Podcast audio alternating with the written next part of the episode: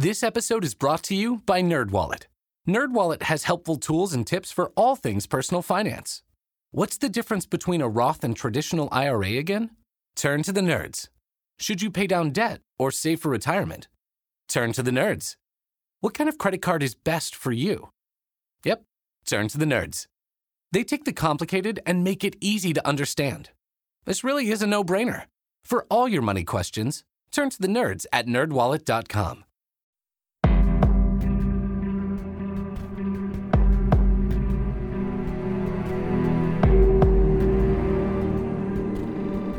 Welcome to Insight. I'm Charlie, and with me today is Allie. How are you, Allie? I'm doing well. How are you? Now you've had the baby? Yeah, now we're... In the future? Yeah, in the future. This one is probably, I think it's coming out at the end of my maternity leave, so uh, we really appreciate all the guests who filled in for the last several weeks while I've been on maternity leave, so I'm thanking them from the past and the future. I will be back very soon after this one. Tonight's story, it was actually suggested by Apendra. At least half of it was. This is going to be a doubleheader. When I had to move a case off our list, I put it in our Facebook group that I would pick a case that people commented. Any case that people put in the comments, I would find one from that. And Apendra had suggested this one before, so it makes sense he jumped in that thread and was like, hey, you need to do the El Dorado Jane Doe.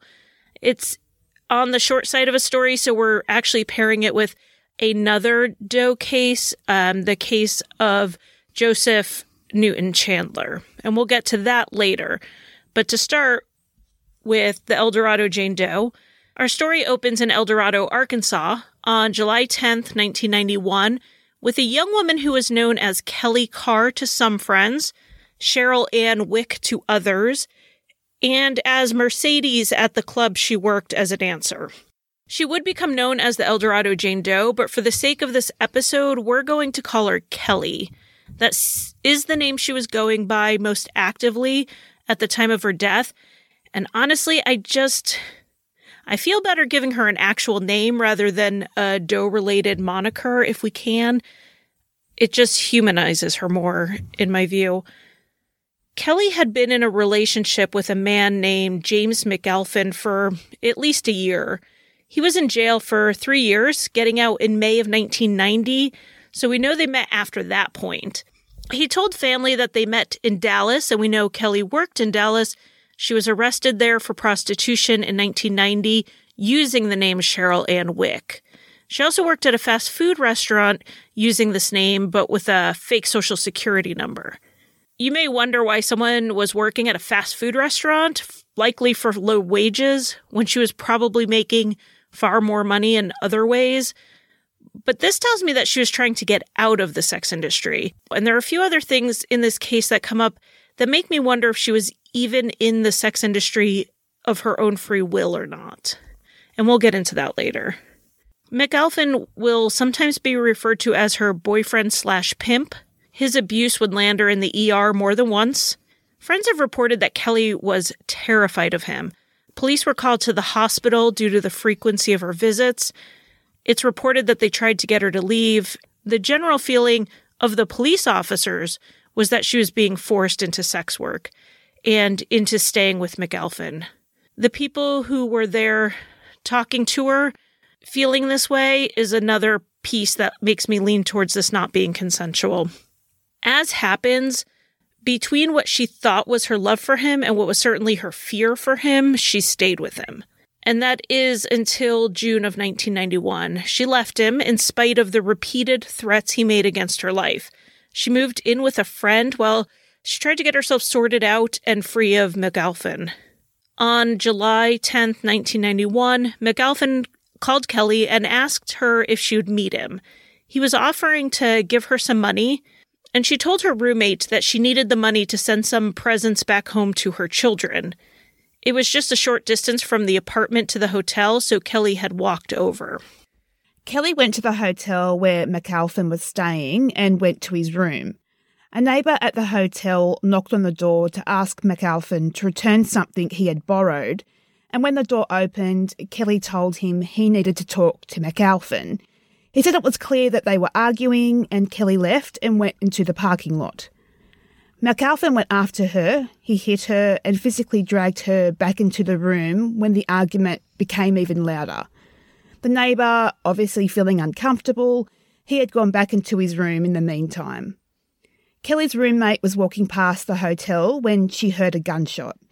She said her first thought was for Kelly. She ran over and saw Kelly lying on the floor, dead from the gunshot wound. She and the others then saw McAlpin take off in his car. McAlpin eventually turned himself in. He had a different story of what happened. He claims that Kelly took the gun and she shot herself. But this doesn't fit in with any of the evidence and is a ridiculous claim, to be honest. He took a plea deal and pled guilty to second-degree murder. He spent fifteen years in jail. At the scene, they found an Arkansas I D for Cheryl Ann Wick with a picture that matched the victim in the hotel room. When they investigated this further using the name and birth date on the I D, they found Cheryl's parents living in Minneapolis. Except Cheryl was living there as well. The real Cheryl Ann Wick was alive and well and on the phone with police. Police showed her photos of the person using her name, and she didn't recognise Kelly. However, Cheryl had also worked as a dancer. She worked for a company in Minneapolis, and she thinks her I D was stolen out of her purse when she left it unattended. Because of this coincidence of the victim taking the identity of another dancer, police believe it's likely Minneapolis is somewhere Kelly lived and worked at some point. But possibly briefly, since they couldn't find people up there who recognised her. So when the investigators entered the crime scene, they believed they had the I D for the victim only to find out that she was actually a Jane Doe. They used some other items found to try to retrace Kelly's steps. The items that pointed the furthest away from Arkansas were menus from a restaurant in Virginia Beach, Virginia. A flyer from the recording studio in Wiley, Texas was also found. And for those geographically challenged like myself, Wiley is near Dallas. Another item was a diary page from August of nineteen ninety. She names two people in the entry, Tyrone and Gail, and she refers to a boyfriend simply as he. It's been interpreted that both McAlpin was the boyfriend, but also that Tyrone could have been the boyfriend.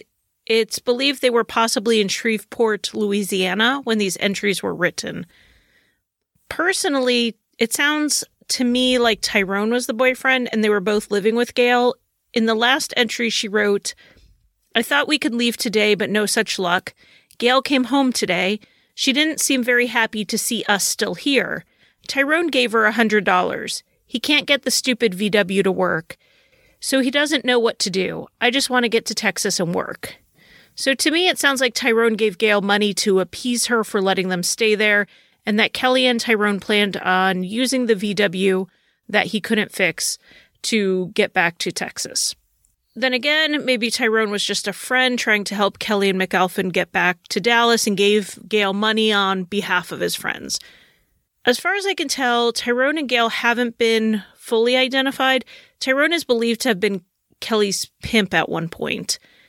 Since this is the same range, we know McAlpin met Kelly as Cheryl.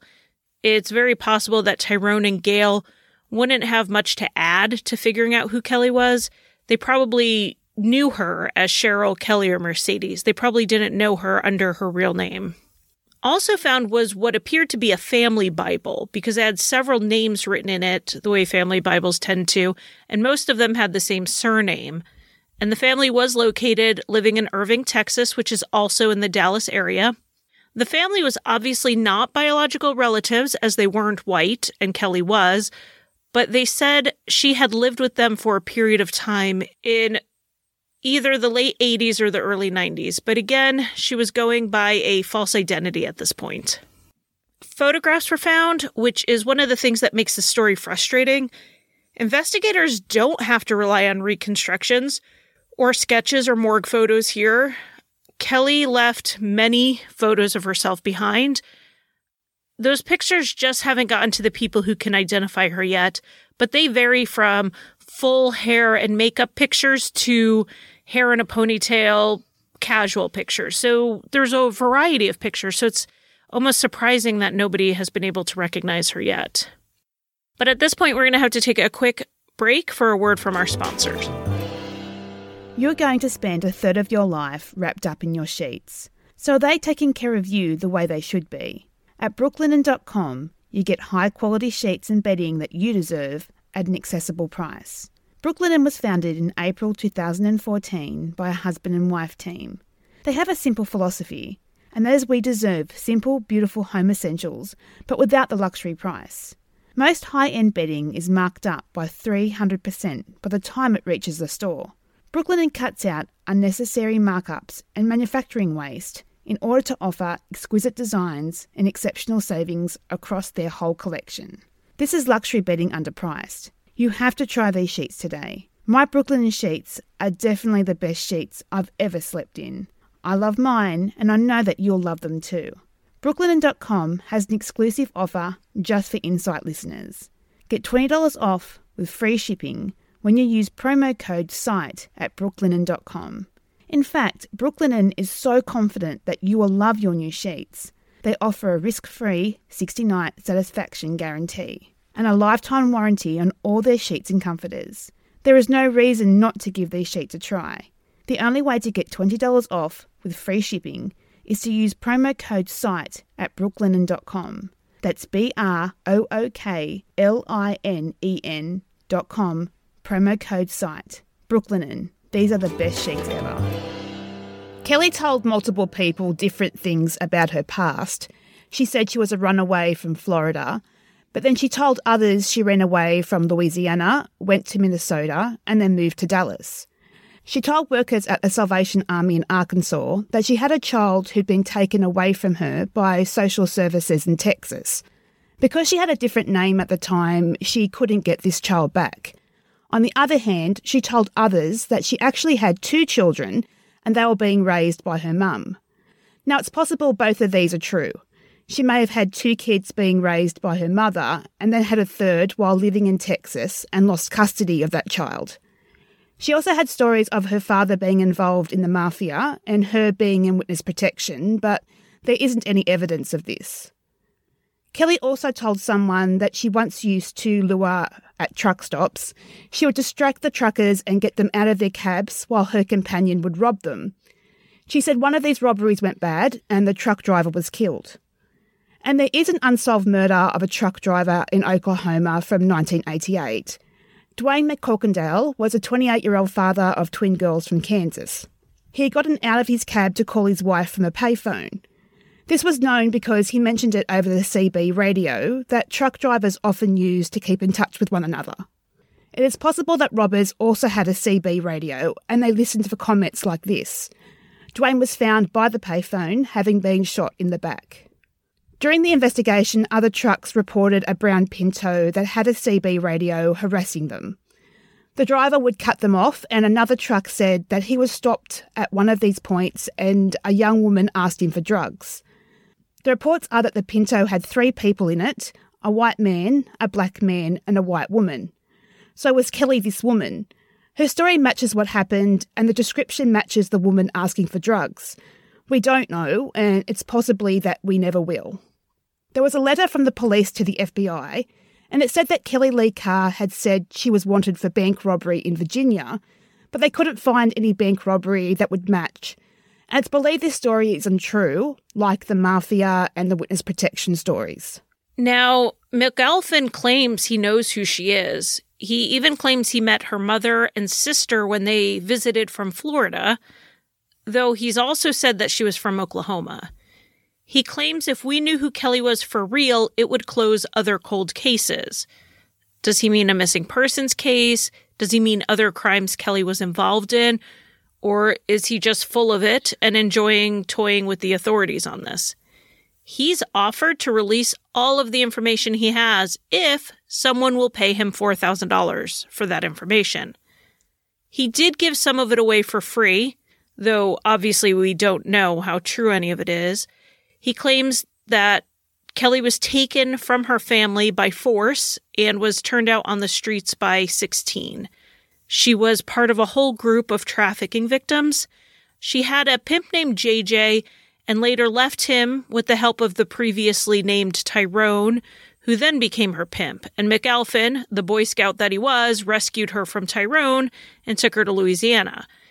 He also said while she began as a trafficking victim, she chose sex work as an adult while she was with him. He wasn't forcing her. She chose it.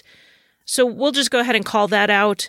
A trafficked teenager who's been passed between pimps and physically abused by them, like McAlpin did, is never choosing this as an adult.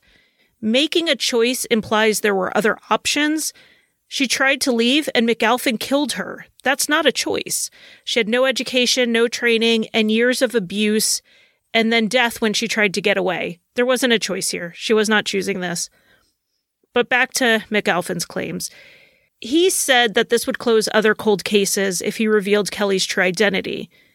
If you remember back to our episode on the Fort Worth three, to refresh everyone's memories or anyone who didn't hear that episode, Julianne Mosley, Rachel Trlica, and Lisa Renee Wilson went shopping together shortly before Christmas in nineteen seventy-four. They never returned and have never been seen again. McAlpin claims that Kelly grew up with them in the same sex trafficking circle in Dallas-Fort Worth area. He also claims he has met them, and like Kelly, they're now willing members of the prostitution ring as adults. Now, I don't believe that he met the Fort Worth Three or that Kelly was friends with them. That would mean all three of those women never left the Dallas-Fort Worth area. They were abducted and put out on the streets where they lived. That's not likely. Human trafficking doesn't generally work that way. A description of Kelly. Let's start with what stands out the most. She was five ten or five eleven, which is about one hundred seventy-eight centimetres tall.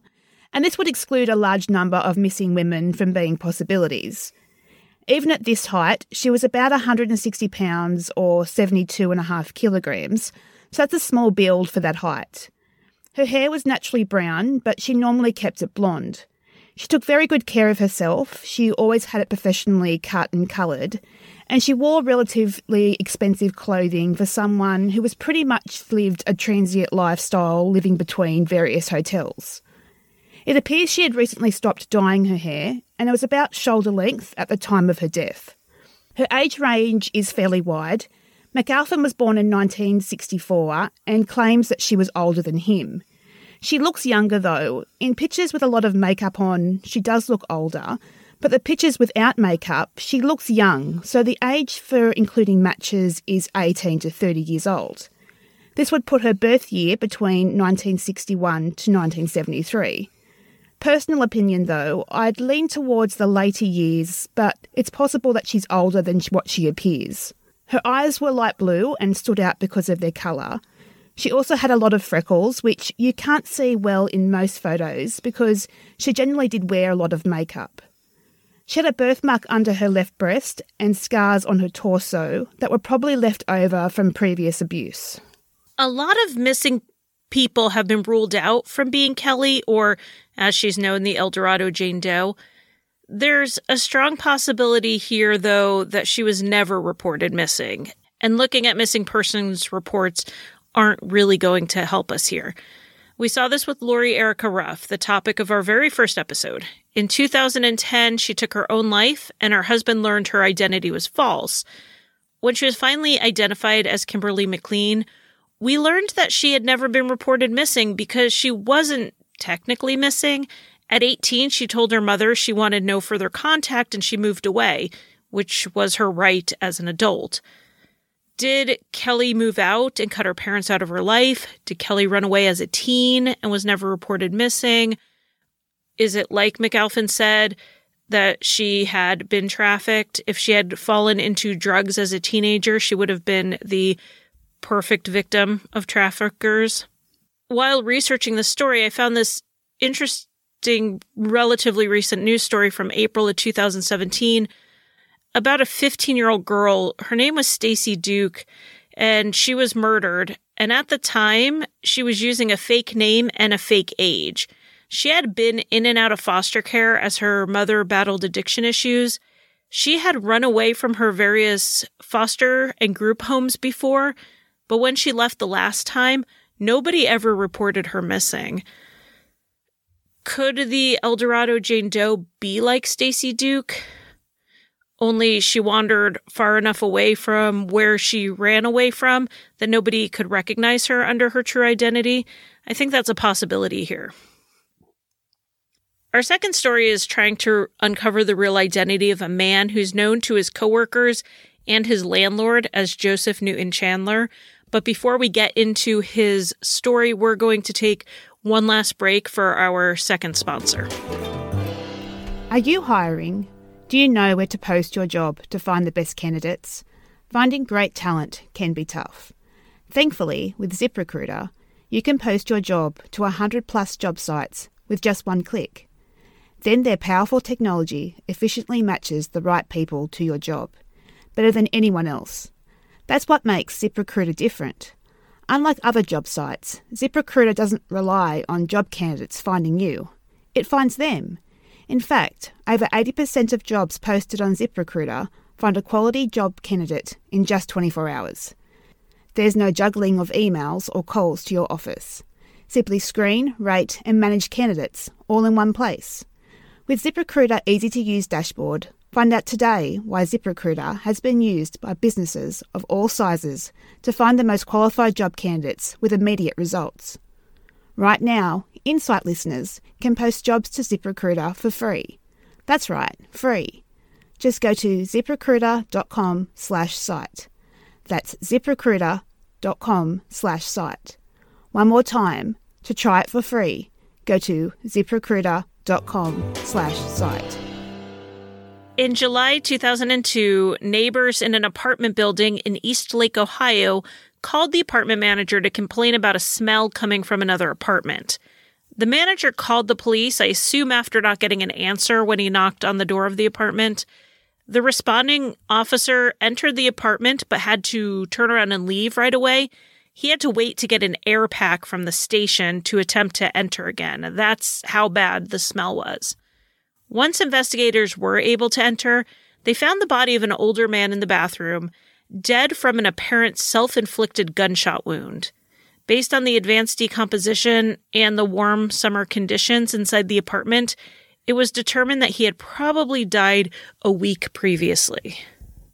A man was known as Joe Chandler, and he was an electrical engineer. He was known as a man who kept to himself, and he rarely spoke to neighbours. Police called his emergency contact listed on his rental application.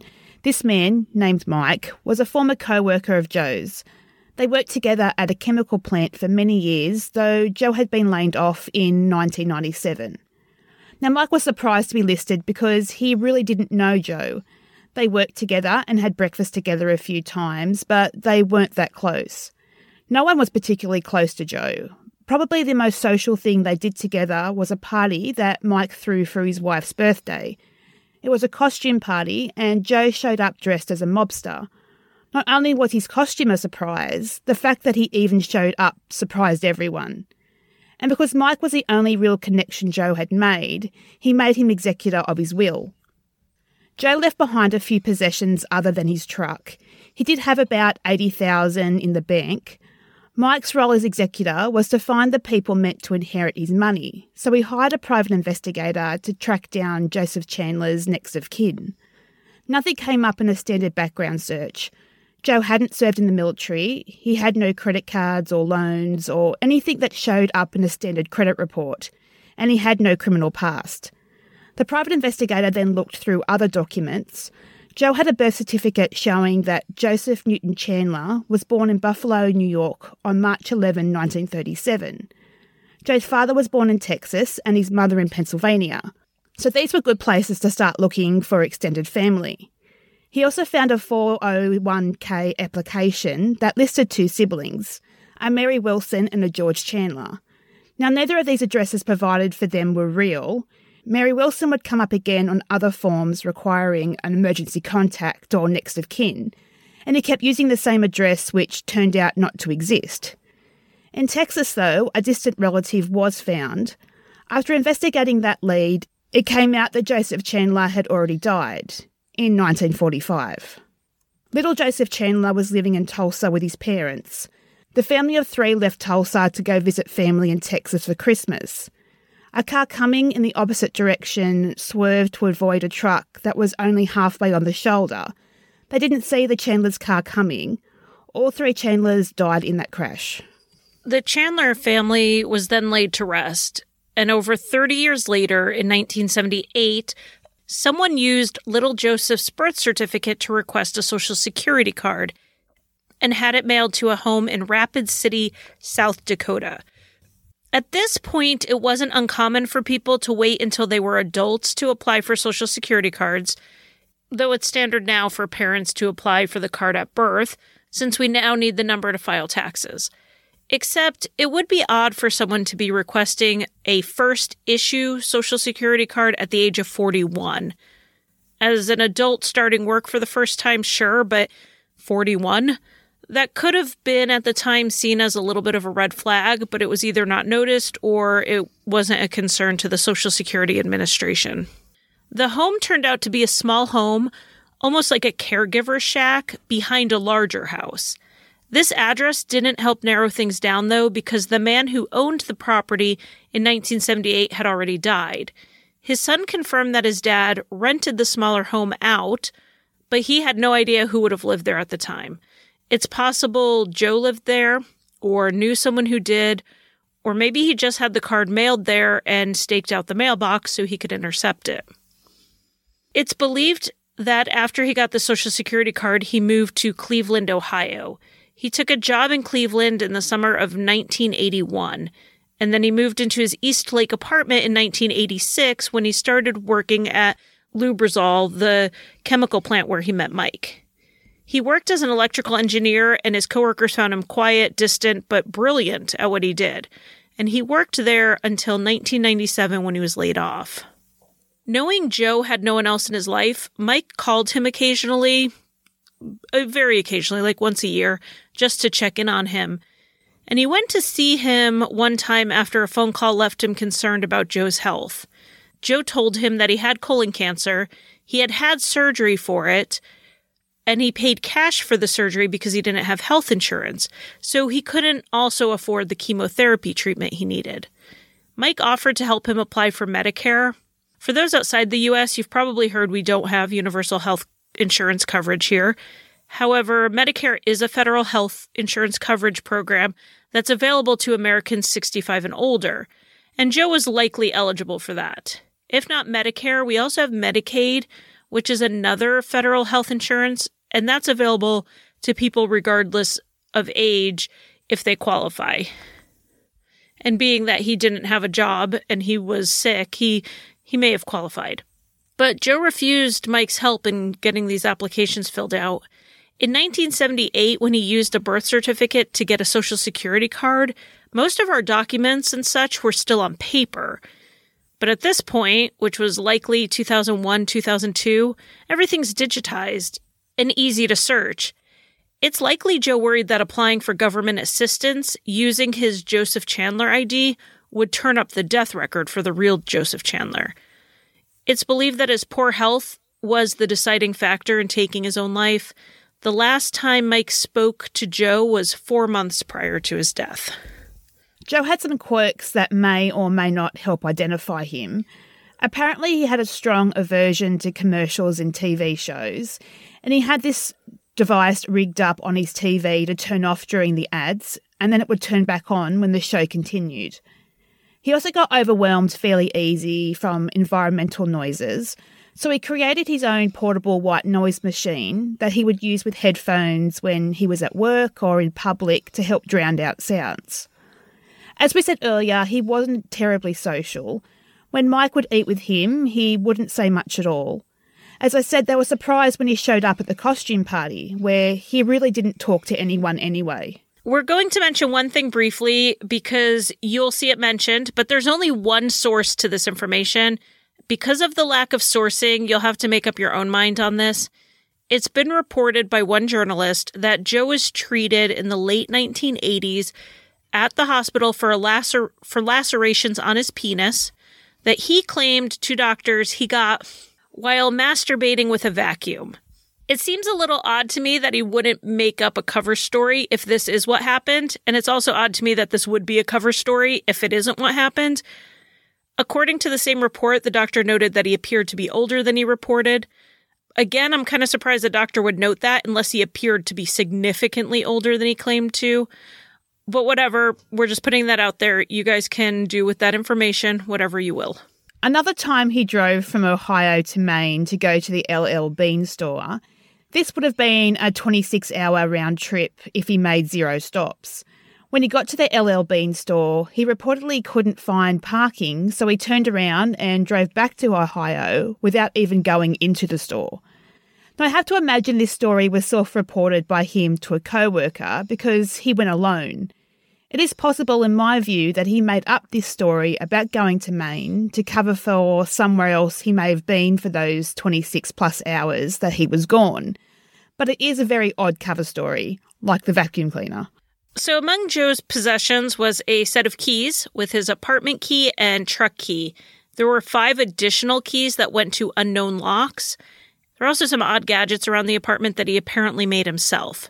Also found was a two thousand request for Joseph Chandler's birth certificate and a notarized copy sent by the state of New York.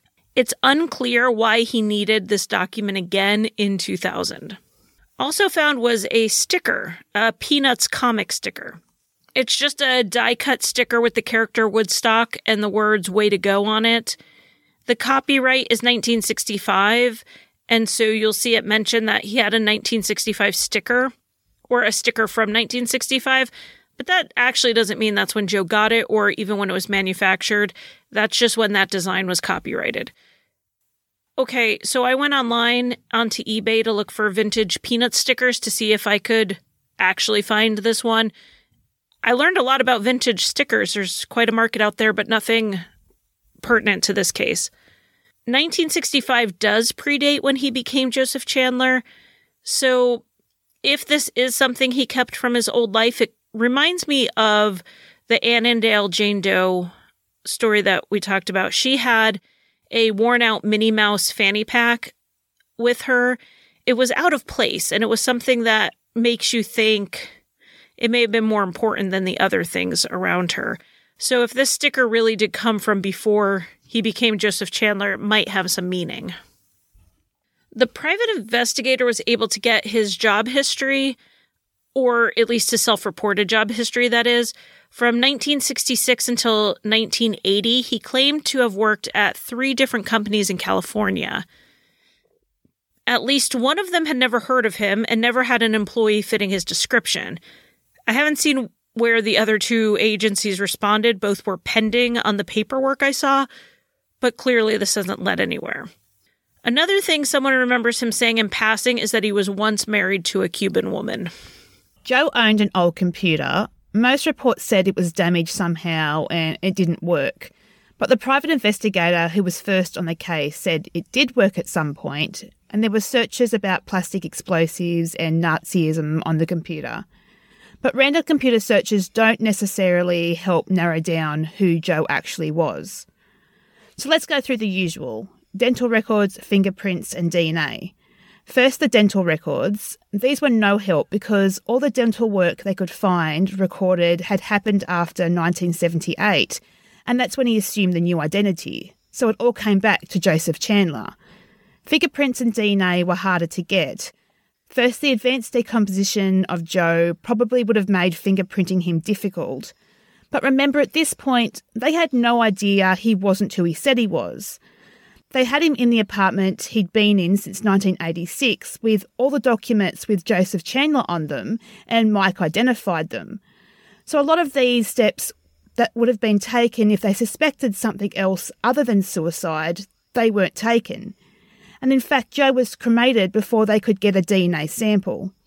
They dusted his apartment and vehicle for prints, and they did get two, but both matched investigators on the case.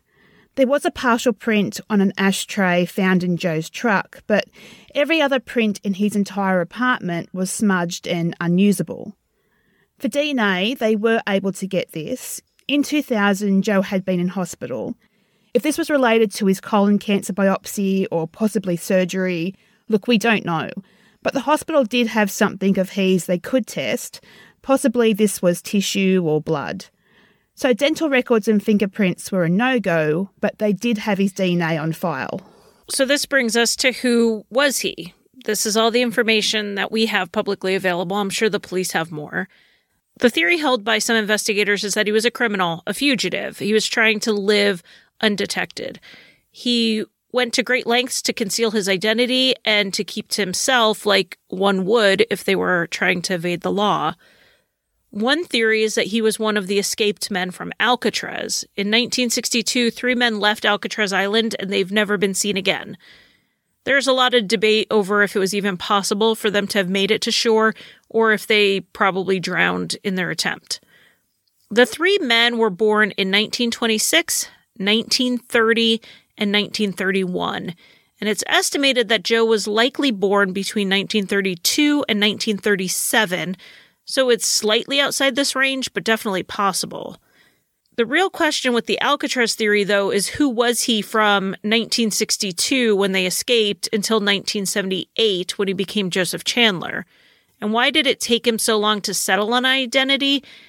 And if he was changing identities for some reason, why did he then keep this one for so long? There's also a fugitive wanted from California named Stephen Campbell who comes up frequently. He is wanted for attempted murder, and in my opinion, looking at the pictures, I can see a resemblance between him and Joe, and he was also an electrical engineer. He comes up a lot in these case discussions, but he was six foot two. Joe was only five foot seven. Even accounting for shrinking due to age, I can't imagine he would have shrunk from six foot two to five foot seven. Another fugitive he's believed to be is an unknown fugitive known only as the Zodiac Killer. The Zodiac Killer was a serial killer in Northern California with seven confirmed attacks in the years nineteen sixty-eight and nineteen sixty-nine, although there are other suspected attacks as early as nineteen sixty-three and as late as nineteen seventy. And these attacks were largely on couples. Because we don't know who he is, we also don't know why he stopped killing, or if he actually did stop. It is possible he just moved on to another area, and that's where Joe comes in. Between nineteen seventy-nine and nineteen eighty-two, four couples were killed in a similar fashion. It's not entirely known if these cases were linked. While they match the Zodiac in some ways, in other ways they don't. For instance, the Ohio lovers' murders were spread out over three years rather than several murders in about ten to twelve months. The murderer or murderers also didn't send letters to the papers or to the police as the Zodiac did. Now, this theory is based on two things. One, people did see a resemblance between the composite sketch of the Zodiac and Joe. And two, around the same year Joe showed up in Ohio, the Zodiac-style murders began. As far as being an escaped fugitive or on the run because he's a suspected Zodiac killer, I mean, I don't think he's the Zodiac killer, but I do think being a fugitive makes sense. He's not the Zodiac killer. Yeah, he, he's very unlikely the Zodiac killer. It would be interesting if he was, but very unlikely. But not only people who are fugitives from the law necessarily are the ones who are trying to lay low. He may not have committed a violent crime, but maybe he was a deadbeat dad or a husband who ran out on his wife and didn't want to be found. It's possible he faked his own death and no one's looking for him, so he wouldn't show up in any databases of missing or wanted people. And there are other theories that have been floated. These are a couple random ones. One is that he may have been a World War Two German soldier and he was trying to start over in the U S. I think his computer search on Nazism is what leads people to think this. He may have been wanted for war crimes, or it's possible he's just a soldier and didn't want to deal with the prejudices that might follow him in post-World War Two America. The biggest issue I have with this is that he was kind of young for being a German soldier. Even if we assumed the earliest birth date in the range of nineteen thirty-two, he would have been about thirteen years old when Germany surrendered. And the second issue is he started over in nineteen seventy-eight, which is thirty-three years after Germany surrendered. Another possibility floated is that Joe was really an Australian man named Elmer Crawford, who disappeared after killing his wife and children in Victoria.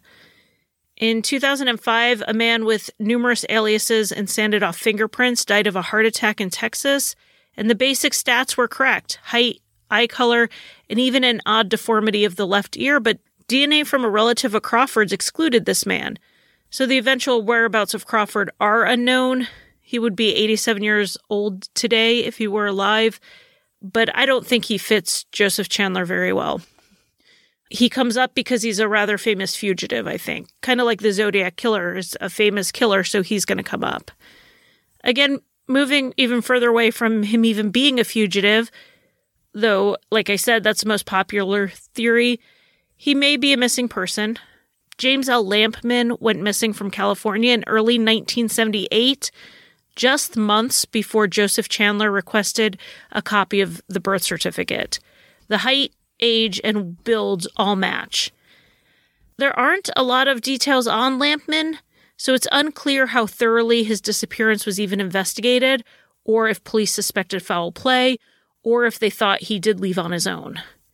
The only discrepancy I can see with this limited information is that Lampman's eyes are reported as blue and Joe's are reported as gray. But I don't see this as a huge deal. Gray eyes often appear blue. We don't know how James's eyes were reported. Did someone who knows him from work say he was blue, or did he check that box on a form? We don't know why they say they're blue, but blue and gray are very close. It's always possible the answer of who Joe really was is similar to the answer of who Lori Erica Ruff was. Now, Lori's case was a popular case, and a lot of people wanted to learn who this woman really was, and there were theories ranging from her being an abducted child, to a cult member who fled, to a fugitive of the law. When her identity was discovered, she was simply a woman who cut off contact with her parents and family willingly. Now, why she went to great lengths to not ever be found, we may never know. There is probably more to the story there, but it certainly wasn't as fantastic as some of our imaginations led us to believe, mine and Charlie's included. Perhaps Joe was just a guy who decided he wanted no more contact with his family, and to make that happen, he just assumed another identity. And bringing up Lori Erica Ruff, this case also involves someone who was involved in solving that one. Doctor Colleen M. Fitzpatrick, a forensic genealogist, assisted in helping track down Lori's identity. Doctor Fitzpatrick uses Y D N A to narrow down a family name for an unknown person. Y D N A is only passed down on the paternal lines, and in the U S, it's customary for children to take on the last name of their father. Using Joe's Y D N A and searching against publicly available databases, she came back with a hit for the surname Nicholas. There are some limits to this. If Joe or his father or his father's father were adopted, the Nicholas name may be unknown to the family. Or if the father was not identified properly on the birth certificate, they may not know they're connected to the Nicholas family. Or they didn't take the father's surname for whatever reason. But this is a start, and honestly, it's a lead, and it's a lead they didn't have before two thousand sixteen. So the thing that fascinates me about Doe cases is just, they just feel like these big mysteries. And like with Lori Erica Ruff, it was such a simple solution. So perhaps these two also have simple solutions. Joseph Chandler, very much as I feel with the Annandale Jane Doe, didn't want his identity known in death. But I think Kelly Carr's family, I think giving her back her name, especially since it was likely taken from her by traffickers, would be a great service to her, and I hope that one day they do solve these. Thank you guys for listening. Again, this is being pre-recorded, so we will just go through our um, housekeeping real quick. Facebook, we have a group, we have a page. We have Twitter at InsightfulPod. We have Instagram at InsightPod. You can email us at insightfulpod at gmail dot com. We have PayPal on our website, insightpod dot com, for a one-off donation, or if you want to give monthly, we have bonus episodes and merch rewards on patreon dot com slash insightpod. We will both be back very soon, every week. So we appreciate everyone for just being so accepting and loving of our guests over the last couple of months.